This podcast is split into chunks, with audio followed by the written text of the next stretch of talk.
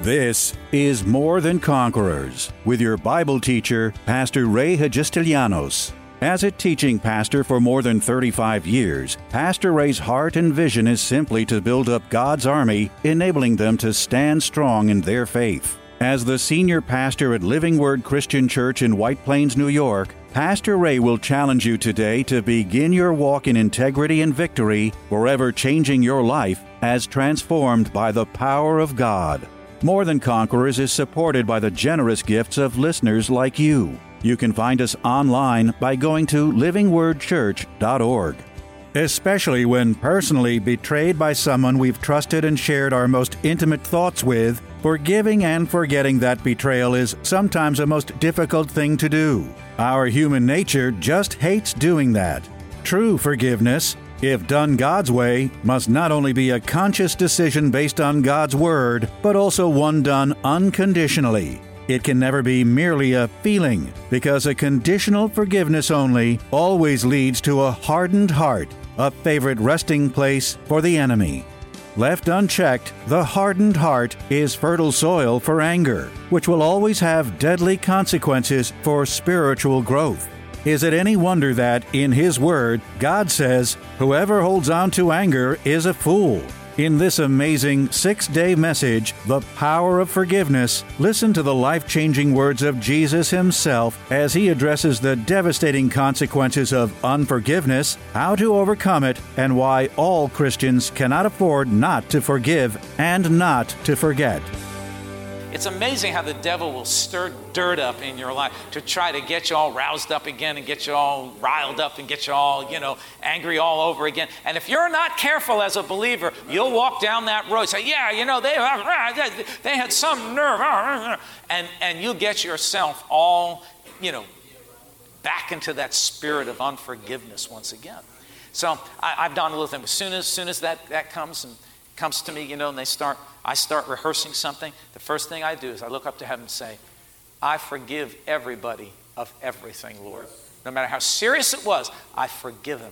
I purpose as an act of my will, I make this choice, this decision in obedience to your word that I purpose to forgive." So that means that I don't speak of them in an ill way. I don't wish any harm on them. I don't, if I saw them in the street, I wouldn't give them a dirty look. Amen. I wouldn't give them a phony look. That's right. But I'm going to pray for them. And by doing so, I am showing forth forgiveness in my heart. Some things may never be restored. That's right. What they've stolen for you may never be restored. One time, I was thinking about this. I don't remember what the situation was, but I had loaned somebody some money, I think it was, going way, way back. And it's just coming to me now. But anyway, whatever the situation was, I was owed something by somebody. And they did not make good on what they owed me. And that, you see, now, let me just give you a little bit. That's why, when it comes to money, I don't lend money. Family member, I don't care who you are, I do not lend money. I give money, but I don't lend money. As the Holy Spirit, don't come to me and say, "God talking to you about giving me some money," because He hasn't.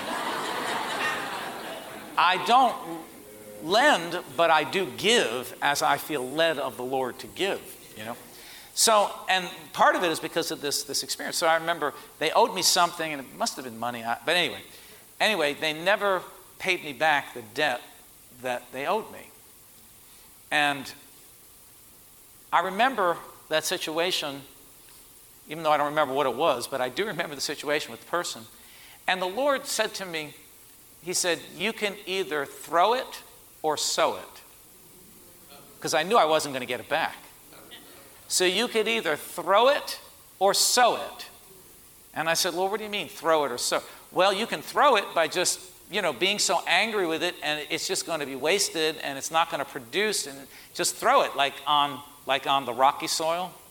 It's not going to bring any results. But why don't you sow it into their life? Why don't you just say, you know what? You don't owe me that money, or you don't owe me that thing anymore. I sow it into your life. You can have it and be blessed and go on with your life and be free. If anybody's owed you something that you're still bugging you, that's you're saying, you know, they never paid me back or they never did what they were supposed to do, why don't you just sow it into their life and say, forget about it? Because when you sow something with the right heart, it has the potential to bring a blessing back into your life.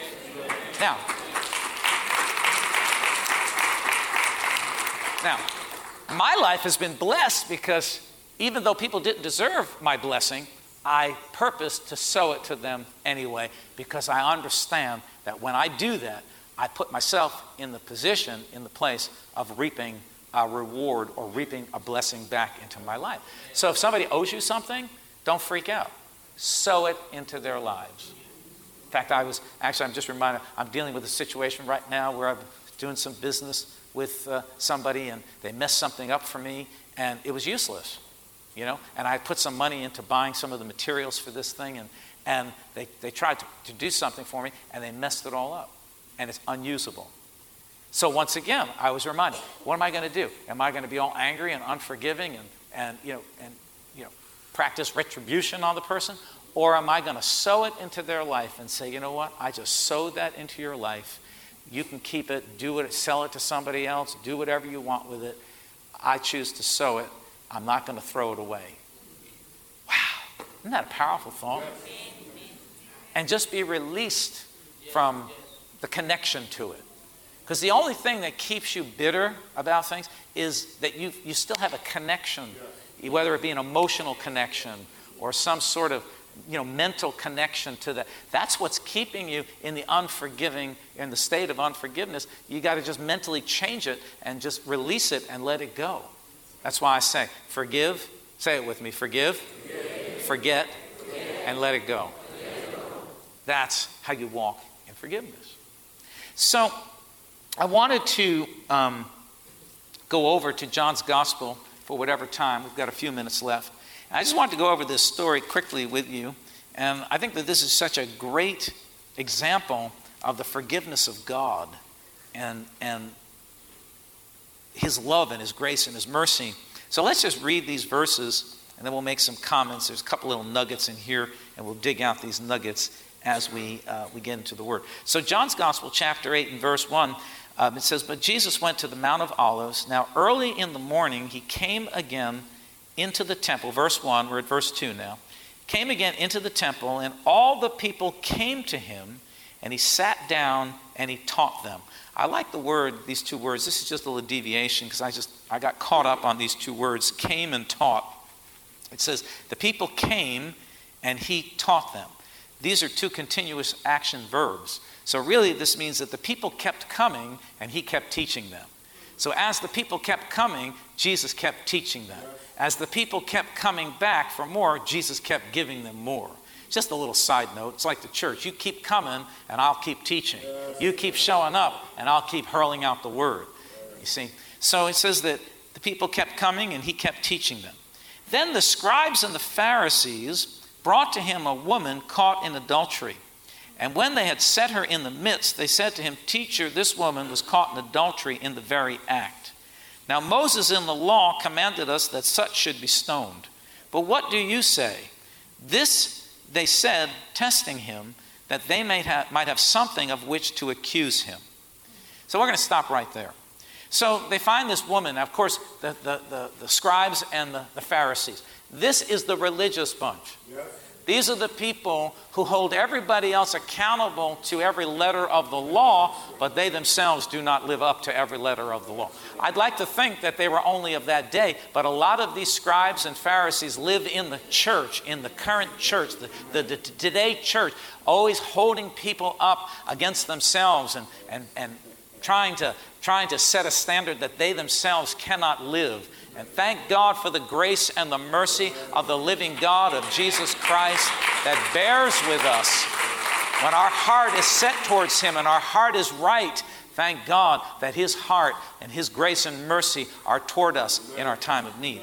But these scribes, they bring the woman, and notice that they publicly disgrace her by publicly letting everybody know that she is a prostitute. That's what religious people do. They want everybody to know about your sin. They want everybody to know about your falling, about your shortcoming. They have no problem going around and telling everybody about your fault, but they themselves walk around like they are faultless. Wow. Let me give you a word of warning. Don't become a Pharisee or a scribe.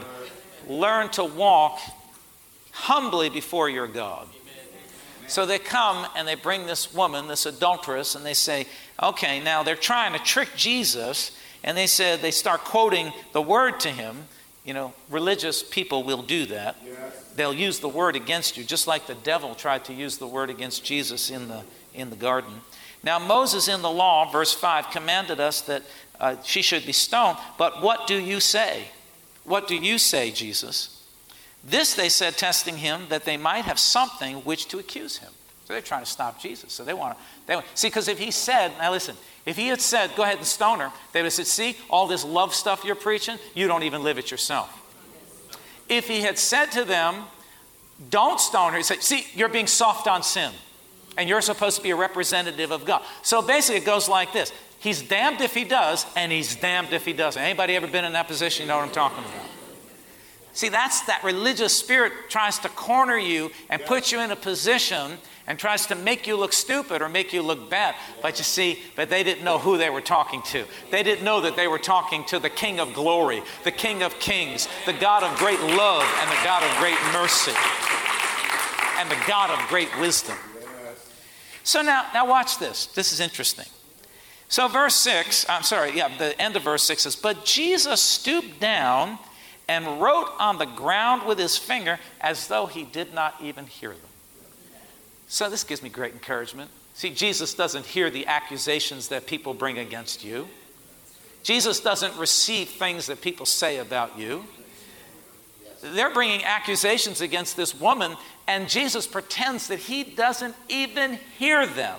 In other words, let me put it in Jesus was plain old ignoring them, and this was infuriating them.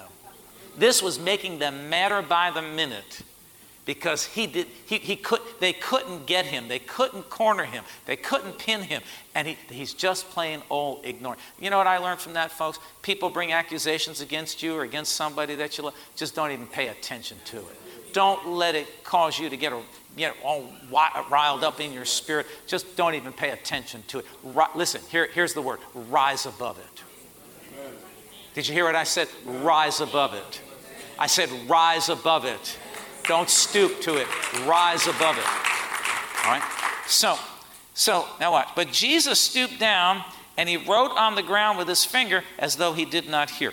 But verse 7, so when they continued asking him, now they're really like, come on, give us an answer. How come? See, you don't have an answer.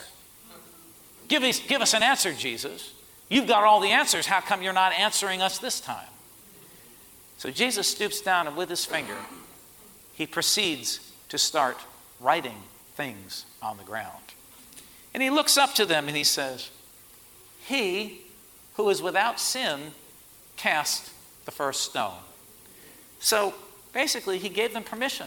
He said, go ahead, you can throw stones.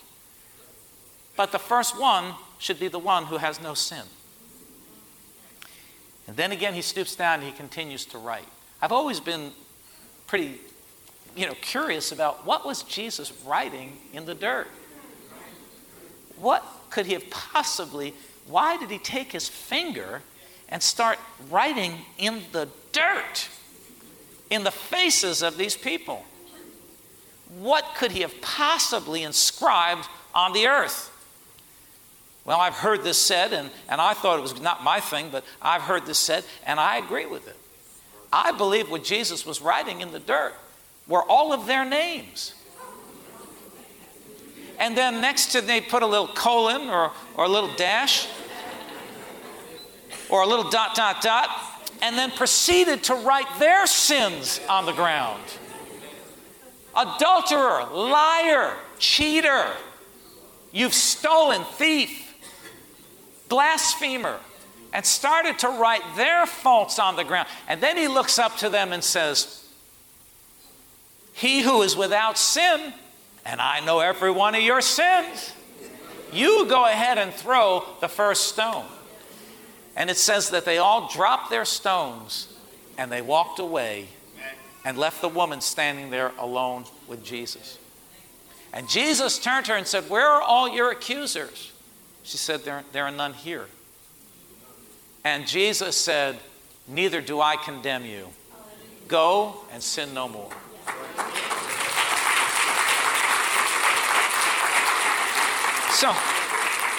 So what's the essence of the story that ties into what we're talking about forgiveness here? We're just kind of laying down the foundation. Right? Before I throw stones at somebody else, I better think about the things in my own life that need forgiveness, about my own sins and mistakes and shortcomings, because it's so easy for us to hold things against somebody else and condemn somebody else with an unforgiving spirit when we ourselves have a whole lot of stuff that we need forgiveness for as well.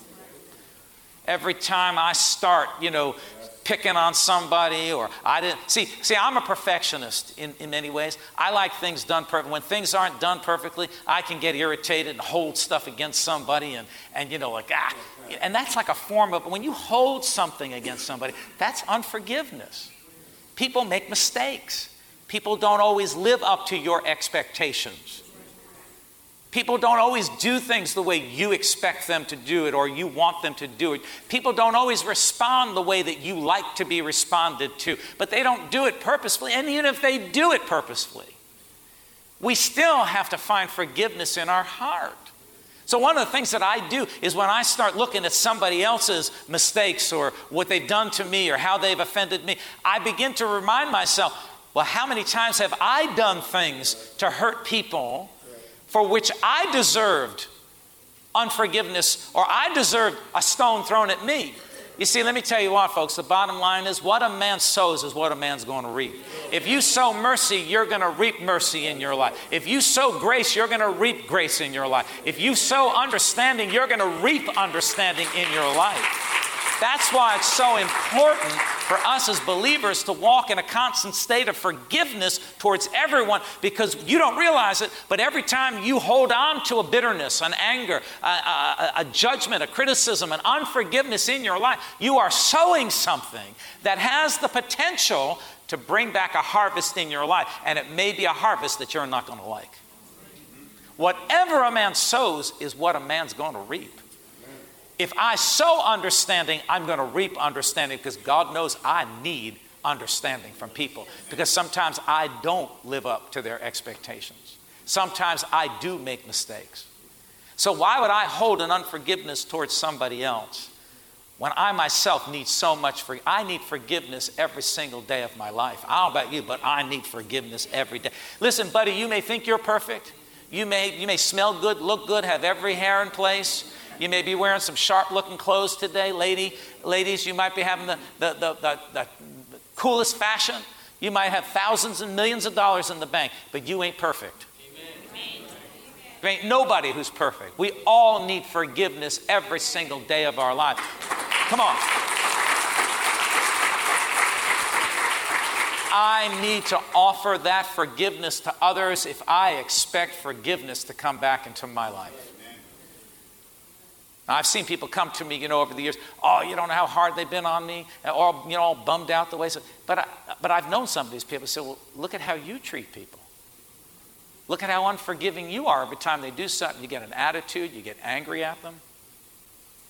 I mean, I've got to watch myself too, like even in the supermarket. I haven't told a good supermarket story, but did you ever get behind the lady that's in the middle of the aisle with the basket, and she's blocking traffic both ways, can't get around them, can't go in, and her back is to the shelf, and she's just looking at the shelf, and the shopping cart's there, and you're just standing there waiting to move, and you've said, "Excuse me," and she's not paying attention to you. You got to forgive. How about the person that dings your door? How about the person that cuts you off? Huh? That's a big one. Jim says that's a big one. Oh yeah, you got to be careful, because you might be cussing out somebody who sits next to you in church. Hey, you might be cussing out your pastor. We've got to offer forgiveness wherever we go, right? I think I told you about the time that I was pulling out of the parking lot in Costco. I wasn't pulling out. I was driving down the lane. Now, last time I checked in New York State, the person who's in the lane in a parking lot that's already moving has the right of way. If you're pulling out of a space, you've got to yield to the cars that are moving. Has that law changed? That's still the law, right? That's what I thought. So I was driving down Costco in the lane. I wasn't going fast because I'm a very careful driver. I don't drive fast, despite what my family will tell you, unless I'm on a highway. But on back streets and all that, I drive the speed limit. And I'm driving down, and all of a sudden this car didn't see me and backs out like halfway into the thing. And I'm like, whoa, dude, slow down. I got the right of way. So now I had to get out of his way so that he could pull out of the space. So my instant reaction was, all right, just kind of like, skim around and keep going. And I'll get out of the way because I had the right of way, right? So I just turn around, I kind of go around his car and I go this way. And all of a sudden, this guy pulls out of his lane and he starts waving his fist. And I don't know what he was saying in the car, but it looked like he was really had a mouthful. And I'm like, cool your jets. It's all right. And then I come around the one way. He kind of follows me around the other way and we meet again. And he's just ranting and raving, rolls down the window, and he's cursing and swearing. And it's like, dude, we didn't have an accident. Even if we did, it's an accident. It's not called an on purpose.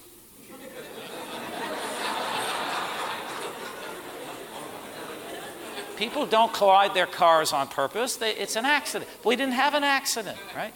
And he's yelling and screaming. And I looked in the back seat, and there was like a little kid, like 3 years old maybe, 4 years old. I thought to myself, what is wrong with you to have that kind of response?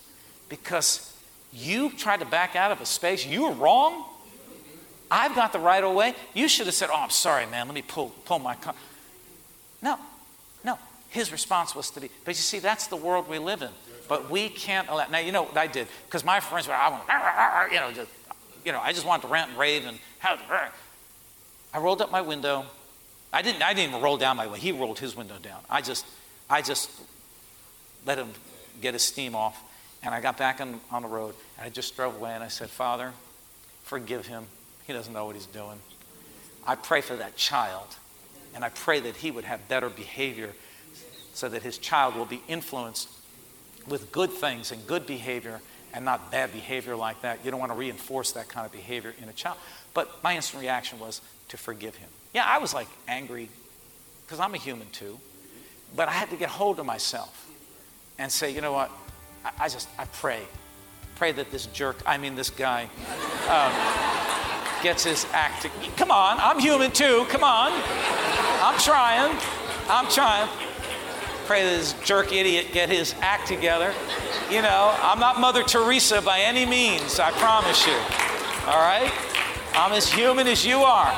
But my purpose was to pray for him that he might get it together. All right. Praise the Lord. That's it. Let's just stop right there. Tune in tomorrow afternoon at 2 for More Than Conquerors with Pastor Ray. If today's message was a blessing to you, ask for your free CD of the broadcast for a gift of any amount to help support this radio ministry. Just mail your request with your check to More Than Conquerors or MTC, P.O. Box 8187, White Plains, New York, 10602. Be sure to include the date of the message you're requesting. If ordering a complete Bible study series, a minimum love offering of $20 is appreciated. Identify the series and include the word series in your order.